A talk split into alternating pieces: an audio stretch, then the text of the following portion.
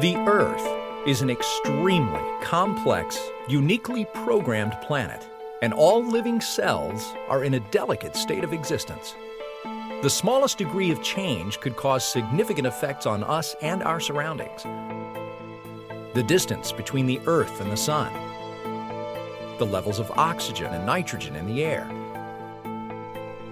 the angle and speed of the Earth's rotation, gravitational force, atmospheric pressure, and the list goes on. If any of these parameters were to change, even slightly, Earth would not be the planet we know today. We're living on the most unique and robust planet in the entire universe. In fact, the more we research, the more we discover just how much of a razor's edge we're really on. Hi, I'm Chris. Join me as we explore the programming of life on planet Earth.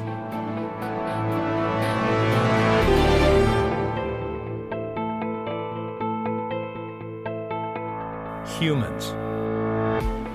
We're an interesting specimen, incredibly intelligent, insightful, advanced species with an unquenchable thirst for knowledge. A thirst that continually drives us for answers to the unknown, like where did mass and energy originate? Or where did we come from? Although science has no answers to these mysteries, we can look around us and observe our surroundings in order to better understand ourselves and our extraordinary planet.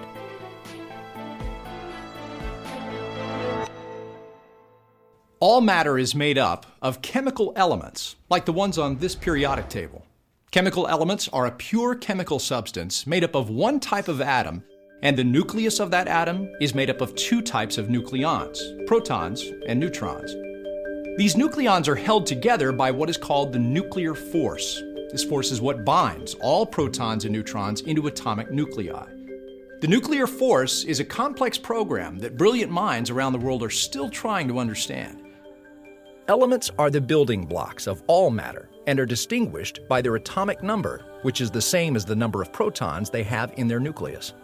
For instance, the nucleus of an atom of oxygen has eight protons, while the nucleus of an atom of carbon contains only six protons. If we chemically bond one atom of carbon with two atoms of oxygen, we get the molecular formula CO2, which of course is carbon dioxide. The bonding of molecular elements is very important when considering the programming of life. Each bond is determined by a chemical program prescribing exactly how the elements will bond and how strong the molecular bond will be. The chemical bonds are programmed by the electron shells that uh, they share electrons, and that determines the distance between the atoms, it determines the bonding angles, it determines how they fit together, which ultimately determines the chemical bonds. There are four main elements that all life is composed of hydrogen, oxygen, nitrogen, and carbon. Hydrogen makes up about 59% of the atoms of life and is the most prevalent component of life.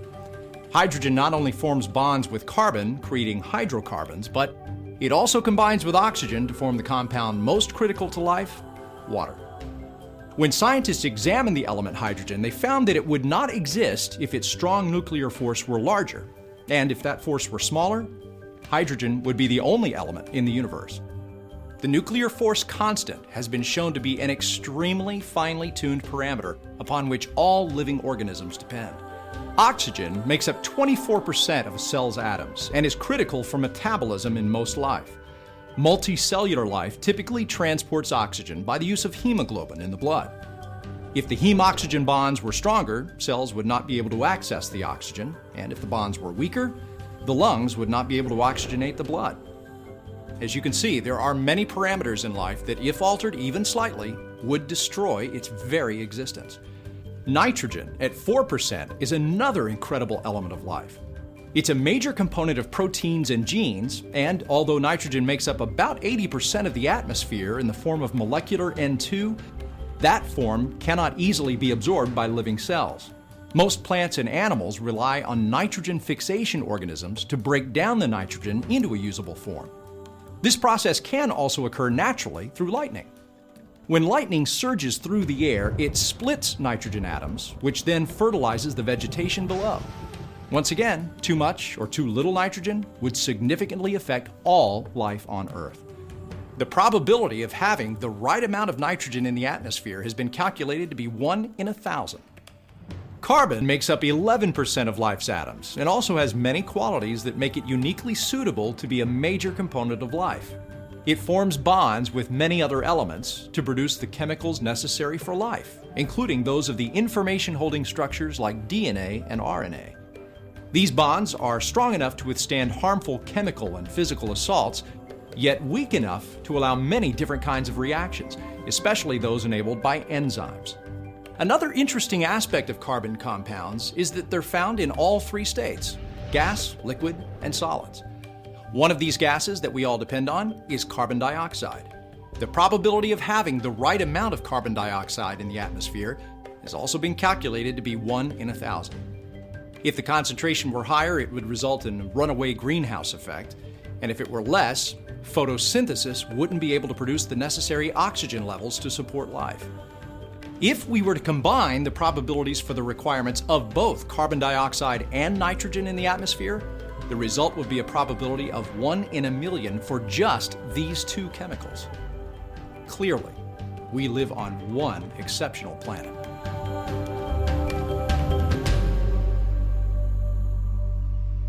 There's an extremely common and critical chemical substance that's so essential to life that some consider it to be a programmed masterpiece. And you probably take it for granted every day. H2O, or water, is essential to all plants, animals, and living organisms, and it appears in nature in all three common states of matter. It's found as vapor in the air's humidity, seawater in the oceans, icebergs in the polar oceans, glaciers and rivers in the mountains, snowflakes in the midwinter air, and in aquifers surging under the ground. H2O is a universal solvent which carries nearly all other compounds needed by life, and it has many unique properties which are critical to the existence of life. For example, ice is less dense than water, so when bodies of water freeze, they freeze from the top down rather than from the bottom up like most other liquids. Once it becomes solid, ice becomes an insulator, protecting the liquid below from extreme weather conditions. Now, this may not seem important to you, but to aquatic life in colder environments, it's a matter of life and death. Water also has a high heat of vaporization, which allows animals to regulate their body temperatures through sweat glands, or in the case of dogs, panting. Due to water's high surface tension, it permits capillary action in vascular plant life, allowing water to move against the force of gravity, distributing vital nutrients from the base all the way to the top of the plant. Water also plays important roles in climate control and the formation of geological structures through glacial action and freeze thaw cycles. Another interesting attribute of water is its boiling point. According to the boiling point trends of other hydrogen containing compounds, H2O should boil at minus 148 degrees Fahrenheit or minus 100 degrees Celsius, but as we all know, water actually boils at 212 degrees Fahrenheit or 100 degrees Celsius. The reason for this anomaly is the strong hydrogen bonds between molecules, which is created by the angle of the bond itself, making it completely distinctive among its liquid peers. So, how does such an incredible compound get produced in the first place? Well, there are many chemical reactions that produce water, but one reaction that occurs in all life is during the joining of two amino acids. When two amino acids are joined during the creation of proteins, the byproduct of each reaction is one molecule of water. It's pretty amazing when you think about it. Each property of water, freeze thaw points, high vaporization, high surface tension, its boiling point, and its strong hydrogen bonds are all programs working flawlessly to make water so incredibly unique. Water is so important that uh, when you found evidence that there might have been water on Mars, for example, the instant conclusion was, well, there must be life then, because if you have water, you must have life.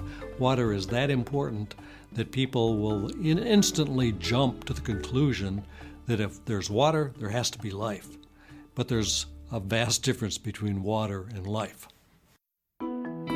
A scientific law is a phenomenon of nature that's been proven to consistently occur whenever certain conditions are met. In 1665, Isaac Newton was able to theorize about gravity's effect and eventually discovered the mathematical relationship which led him to this equation, describing the force attracting two masses separated by the distance between them. This mathematical equation is our current understanding of the program that controls gravity. And just like the law of gravity, the laws of motion, chemistry, quantum mechanics, radiation, photonics, electromagnetism, thermodynamics, and all laws of nature are incredibly fine tuned prescriptive programs which have been in place since the Earth's beginning. Although we can approximate a law based on our observed understanding of it, there's an underlying formal law that controls its physical attributes through prescriptive information. Now, even if we don't understand the fundamental mechanics of a law, we can simulate a law's effects using computers. For instance, when a programmer is creating a virtual reality video game, algorithmic programs are created which simulate gravity, light, wind, rain, and other natural artifacts. As a 3D animator, I rely heavily on a tool set that is um, based on some fairly complex algorithms that help simulate lighting, uh, gravity, wind, fluid dynamics, things of that nature. Uh, in order for me to be able to attain that imagery, it would be virtually impossible to do that without the complex programming that underlies the tool set. All life requires countless unique programs to control and direct its processes. Our mathematical expressions of a law are based on our best understanding of how it works. And if we obtain new information which changes our understanding of how the law works, well, then our expression of that law can change. In the early 1900s, Albert Einstein's theory of relativity changed many equations that had stood true for centuries.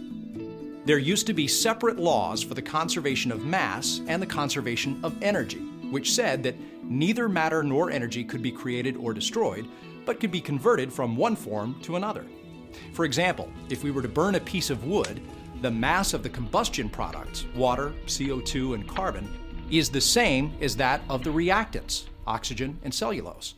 The potential energy stored in the wood is exactly compensated by the heat and light energy released. The theory of relativity combined those two laws into the law of conservation of mass and energy and revolutionized our understanding of time, space, and gravity forever. Think about this. A nuclear power plant can produce 2,700 megawatt hours of electric power per gram of nuclear mass converted to energy. That means if you could convert the mass of one can of soda into energy, it would produce enough electricity to power 1 million homes in the United States for an entire year. So, understanding the enormous amount of mass and energy that exists on our planet and in our universe, while also understanding that matter and energy cannot be created or destroyed, leaves scientists perplexed on its origin. Some have proposed scenarios such as an oscillating universe that has always existed, alternating between a big bang and a big crunch. And yet, other scientists have speculated the existence of dark matter, which can't be seen but whose mass would make a collapse possible. The second law of thermodynamics says that in a closed system, like our universe that has conserved mass and energy, disorganization always increases. Biochemist Isaac Asimov felt the same way when he stated As far as we know, all changes are in the direction of increasing entropy, of increasing disorder, of increasing randomness, of running down. Yet the universe was once in a position from which it could run down for trillions of years. How did it get into that position? So, the fine tuning of the universe is a big problem for strict naturalism. And the reason is because there's no way that that type of universe could arise by chance. Let me give you an illustration. NASA was able to send a man to the moon and bring him back. But that would never, ever happen without engineers, without countless calculations, because there was only one way for them to make it work, and there were a million ways for it to go wrong. And so it's like that. It's like saying, well, could man go to the moon and back again by chance? No, it takes intelligence. to make incredibly improbable things happen. An infinitely old universe that is not at maximum entropy violates the second law of thermodynamics. So, what's the chance that the chemical elements of life formed by undirected natural process, or that the physical constants required by science for life to exist formed by undirected natural processes? Well, the materialistic scenarios proposed so far have been deemed operationally impossible. The challenge that today's scientists wrestle with is how to explain the fine tuning that's been scientifically verified in nature. We understand that there will always be philosophical and theological debates when trying to answer these kinds of questions. But if we take a stance based solely on our beliefs, then this would take us outside the realm of science. It's important to realize that empirical science does not depend on knowing the purpose or the mechanisms of the law. For example, the law of gravity has been observed to be extremely accurate for determining intersections of moving objects in three dimensional space, helping us to achieve our incredible quest of landing a rover on Mars. Science does not yet fully know how gravity works, and we may never understand why it works. But what we do know is that it consistently works, every time. The process of critical thinking is essential if we are to develop what we feel is a true understanding of our Earth and our universe. If we don't use critical thinking and we go with our biases and our simply our beliefs, then we will not really develop a correct picture of our universe and not really understand what our universe is all about. People interpret data differently largely based on presuppositions and training. Currently, those adhering to the undirected natural process scenarios are in control of the vast majority of the scientific community. So, those holding any other view are, for the most part, shunned as being unscientific. And yet, chemical evolution is still taught as fact in public school systems, despite its lack of scientific evidence and, in some cases, deceitful practice. In the late 1800s, biologist Ernst Haeckel had a theory that human embryos had gill slits, which he believed was proof of evolution. By the early 1900s, his drawings had been disproven and exposed as fraudulent. However, up until 1960, all textbooks used Haeckel's theory to support Darwinism. And sadly, some textbooks still use Haeckel's example today.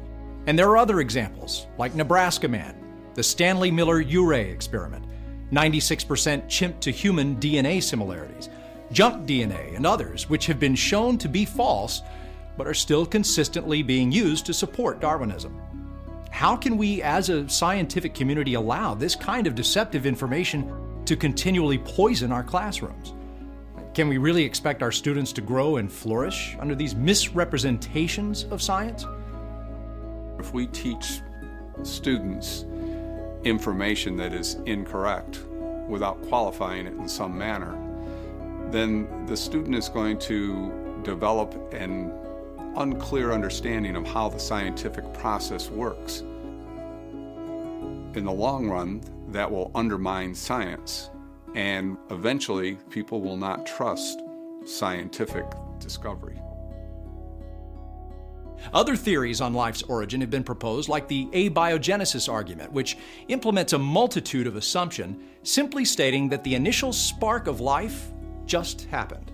The probability of life, a simple cell evolving by undirected natural process, is 1 in 10 to the 340 millionth power and has been shown to be operationally impossible. Abiogenesis assumes that meaningful prescriptive information can be created from a purely physical mechanism, which completely violates the laws of information. The formation of life from non life called abiogenesis has been studied for many, many years, and there's different scenarios that have been proposed and speculated as perhaps life arose by one process or another. But all of the scenarios proposed are science as we don't know it because they're trying to speculate on what happened previously, and there is nothing that even comes close to formation of life. Biological philosopher Ronald Brady wrote by making our explanation into the definition of the condition to be explained, we express not scientific hypothesis, but belief. We are so convinced that our explanation is true that we no longer see any need to distinguish it from the situation we were trying to explain. Dogmatic endeavors of this kind must eventually leave the realm of science. With these scenarios becoming more and more common, science must provide a rational theoretical mechanism, empirical support, prediction fulfillment, or some combination of these three to truly be taught as scientific. Anything less is simply teaching philosophy. Long held models of origin by most theistic religions typically involve an infinite energy being, converting energy to mass, or otherwise supernaturally creating the mass and energy of the universe. These models, like the other origin models, cannot be tested or falsified by known science. Other models will undoubtedly arise, and as they do, each will need careful examination to verify any scientific validity. Paul Davies, a professor of theoretical physics, wrote The really amazing thing is not that life on Earth is balanced on a knife edge, but that the entire universe is balanced on a knife edge, and would be total chaos if any of the natural constants were off even slightly. Even if you dismiss man as a chance happening, the fact remains that the universe seems unreasonably suited to the existence of life. In 2009, astrophysicist Dr. Hugh Ross prepared a list of 501 parameters that any planet or comparable site within the universe would have to possess in order to support bacterial life for 90 days or less.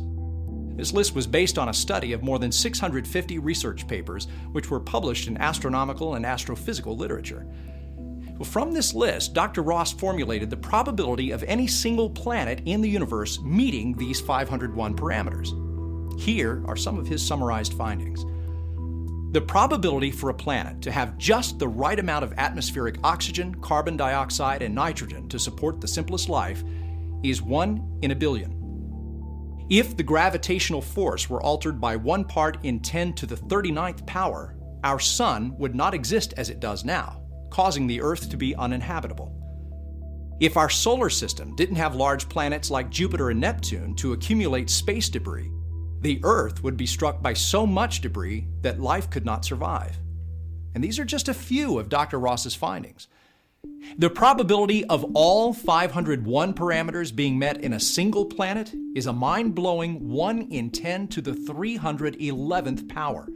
That's a 1 followed by 311 zeros. Here's an example to help explain what this means. Here we have the state of South Carolina.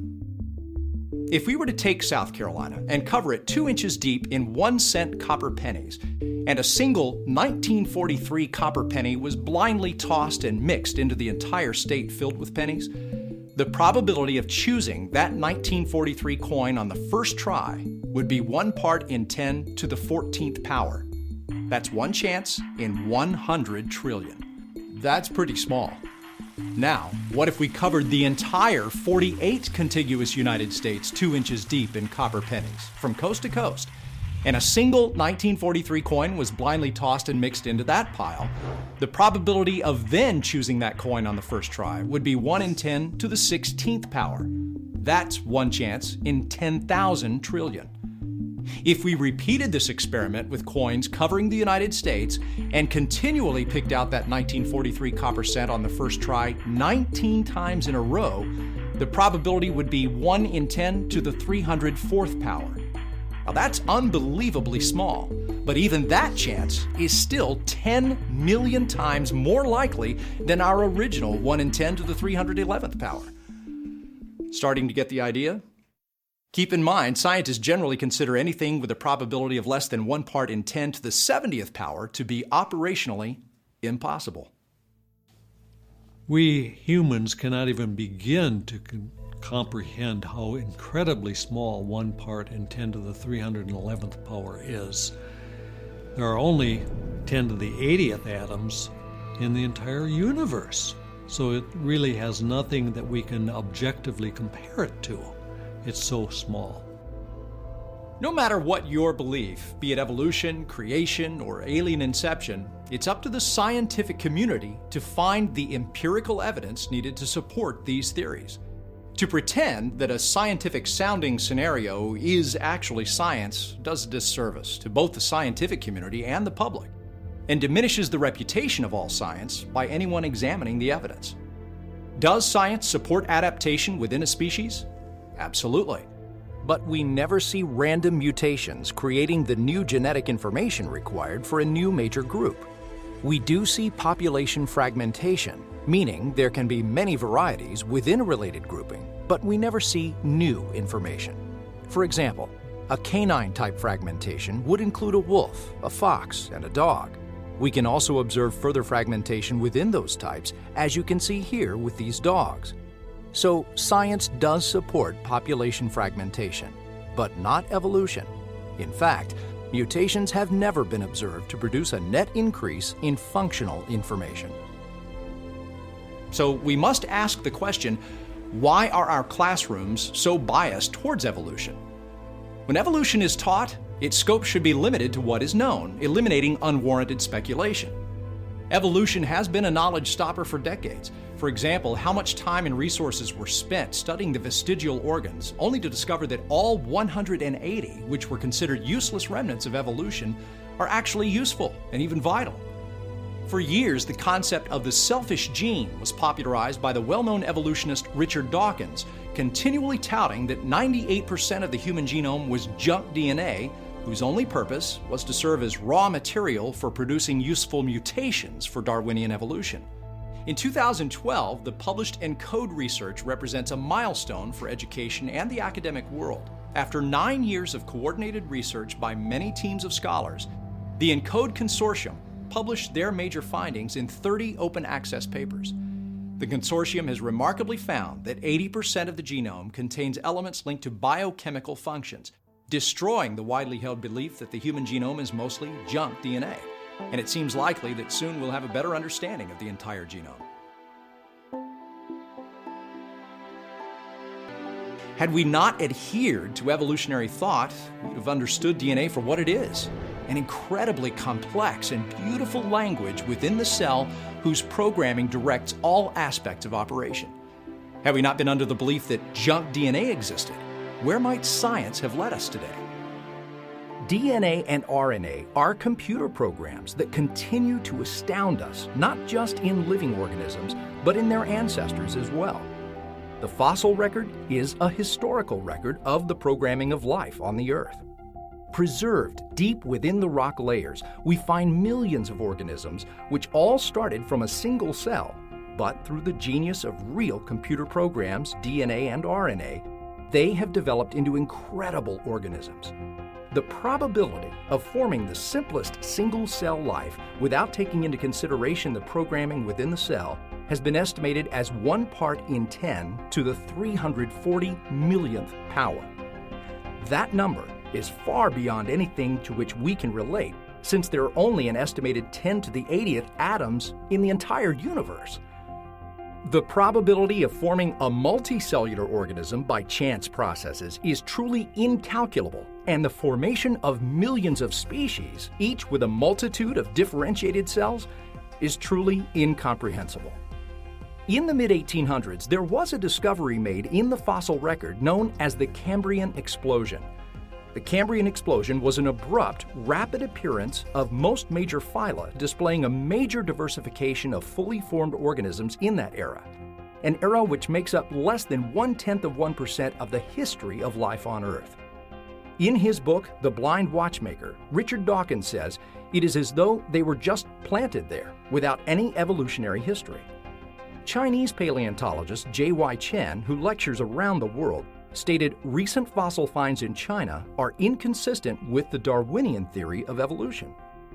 And British paleontologist Bud Graham said the expected Darwinian pattern of deep fossil history, stretching millions of years into the Precambrian, has singularly failed to materialize. Through millions of drilling and excavation sites, building projects, and scientific endeavors which have taken place all over the world, we have uncovered billions of exceptionally preserved organisms, and after careful investigation, Few have ever been shown to be a transitional fossil, though millions should be present. Paleontologist and evolutionary biologist Henry Gee noted that to take a line of fossils and claim that they represent a lineage is not a scientific hypothesis that can be tested, but an assertion that carries the same validity as a bedtime story. Amusing, perhaps even instructive, but not scientific. The Cambrian explosion shows us that there was a point in time when there was a sudden increase of fully formed, highly programmed organisms with no prior evidence of evolution or transitional fossils. With a century of intensive collecting behind us, we now know these exceptionally preserved biotas occur globally. So, how did such an abrupt explosion occur in the Cambrian fossil record with no prior evidence of evolving fossils? Since the release of Darwin's book On the Origin of Species, published in 1859, our scientific techniques, technology, and discoveries have advanced by leaps and bounds, showing us that Darwin was wrong on his ideas of the origin of species. Natural selection cannot explain the existence of millions of living organisms, each of which contain millions of unique computer programs controlling the information of life. Scientists, students, and critical thinkers alike are examining and questioning how such exquisite programming could arise by chance processes. If we base our science on false ideas and things that are not shown to be true, then we basically are building science on philosophy and not on evidence. And we need to get back to where we go where the evidence leads. Following Chen's announcement of his Cambrian fossil research, German biologist Dieter Walossek declared while rallying his Western colleagues around him it doesn't matter if you find it or not. It's there. It's by law. All of the major taxa should have been there in the Precambrian, whether proved or not. The idea of valuing a theory over data is unscientific, and because this is not an isolated incident, it's giving Western science a bad name. A person isn't free to employ critical thinking until they hear both sides of an argument or until they hear the different perspectives on an issue. If a person is only informed about one point of view, they obviously can only accept that point of view. If they're shown several points of view, then they can employ critical thinking and they are greatly empowered to make decisions for themselves of what they believe and what they think is right and what they think is wrong. So this is we understand this generally in the educational system, but on certain controversial topics, this is rejected and people say no, we're going to indoctrinate, not do education. And that's that's catastrophic because basically we're denying the students the right to to hear both sides and to choose. And that's just fundamentally wrong. It's just unethical. When alternatives to naturalism are explored, we can experience a well rounded education and adhere only to the empirical evidence which has been proven. Theories should be repetitively tested using scientific methods until they fail. And if a theory is continually tested and does not fail, then and only then does that theory become viable. Evolution has fallen short in the areas of geology, biology, astronomy, and most recently, information science. And yet, we continue to hang on to this broken theory. If something can't be proven feasible through scientific principles, it should not be considered science. Understanding this incredibly simple concept will allow us to recognize what is science and what is philosophy. If we truly want to make scientific progress, we need to put aside our biased beliefs and work together to examine and discover our future. Thanks for joining me and opening your minds to the world of critical thinking and the programming of life. I look forward to the future of science and where it may lead us. Until next time.